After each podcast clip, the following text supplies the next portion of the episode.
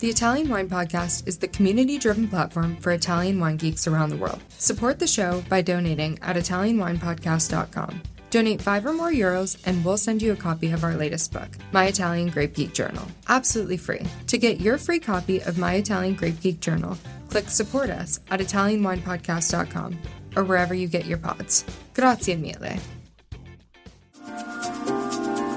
Welcome to this special series dedicated to slow wine held in Bologna in March 2023. During the fair, we conducted several interviews with some very exciting producers. We were able to pull out some of the more interesting elements of Italian wine within the slow wine movement. Tune in each week on Italian Wine Podcast. It is day two, and we're here with a very beautiful woman. Her name is Letizia Ferracchiato. Sì, giusto? it was really hard to write down, by the way.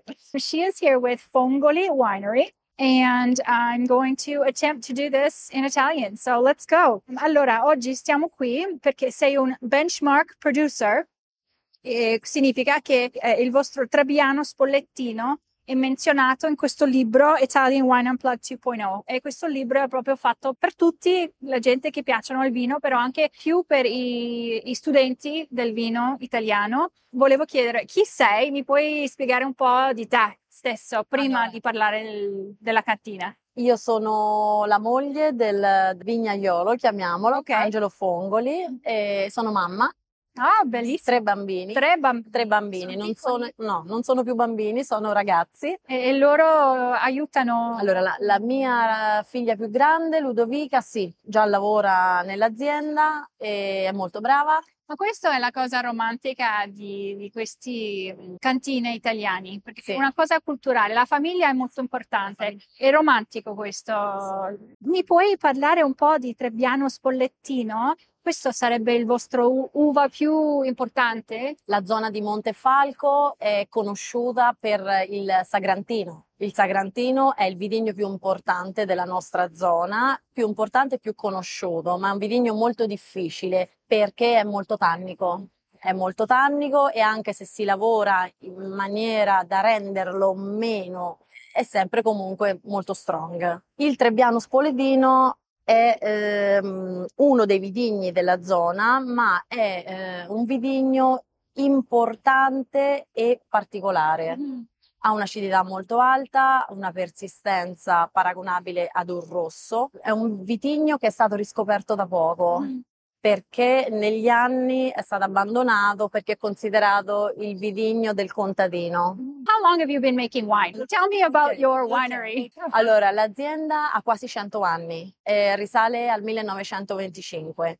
È in quarta generazione, mio marito è Fongoli, a breve compiamo 100 anni e faremo una grande festa, Ah, ok. sì. E il Trebbiano Spoledino invece è un vitigno che noi lavoriamo, credo, dal 2010, 2011, sì.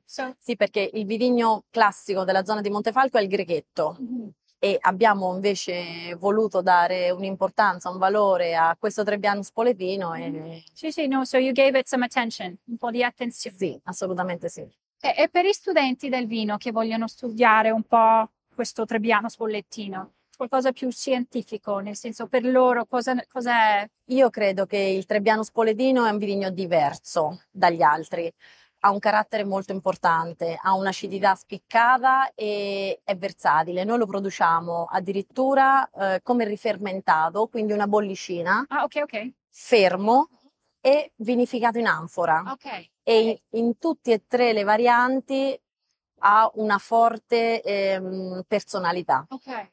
Quindi- le, sapori, aroma, A seconda di come viene vinificato, tira fuori determinati aromi e determinate eh, cose. Per quanto riguarda la vinificazione in anfora, si sente molto la mandorla, il balsamico, eh, la frutta secca in generale. e, e con abbinamento, per esempio, se vuoi mangiare qualcosa con un bicchiere di... Allora, con un bicchiere di Trebbiano, eh, a seconda se è più o meno invecchiato, puoi andare dai formaggi, qualsiasi tipologia di formaggi. In Montefalco il formaggio è?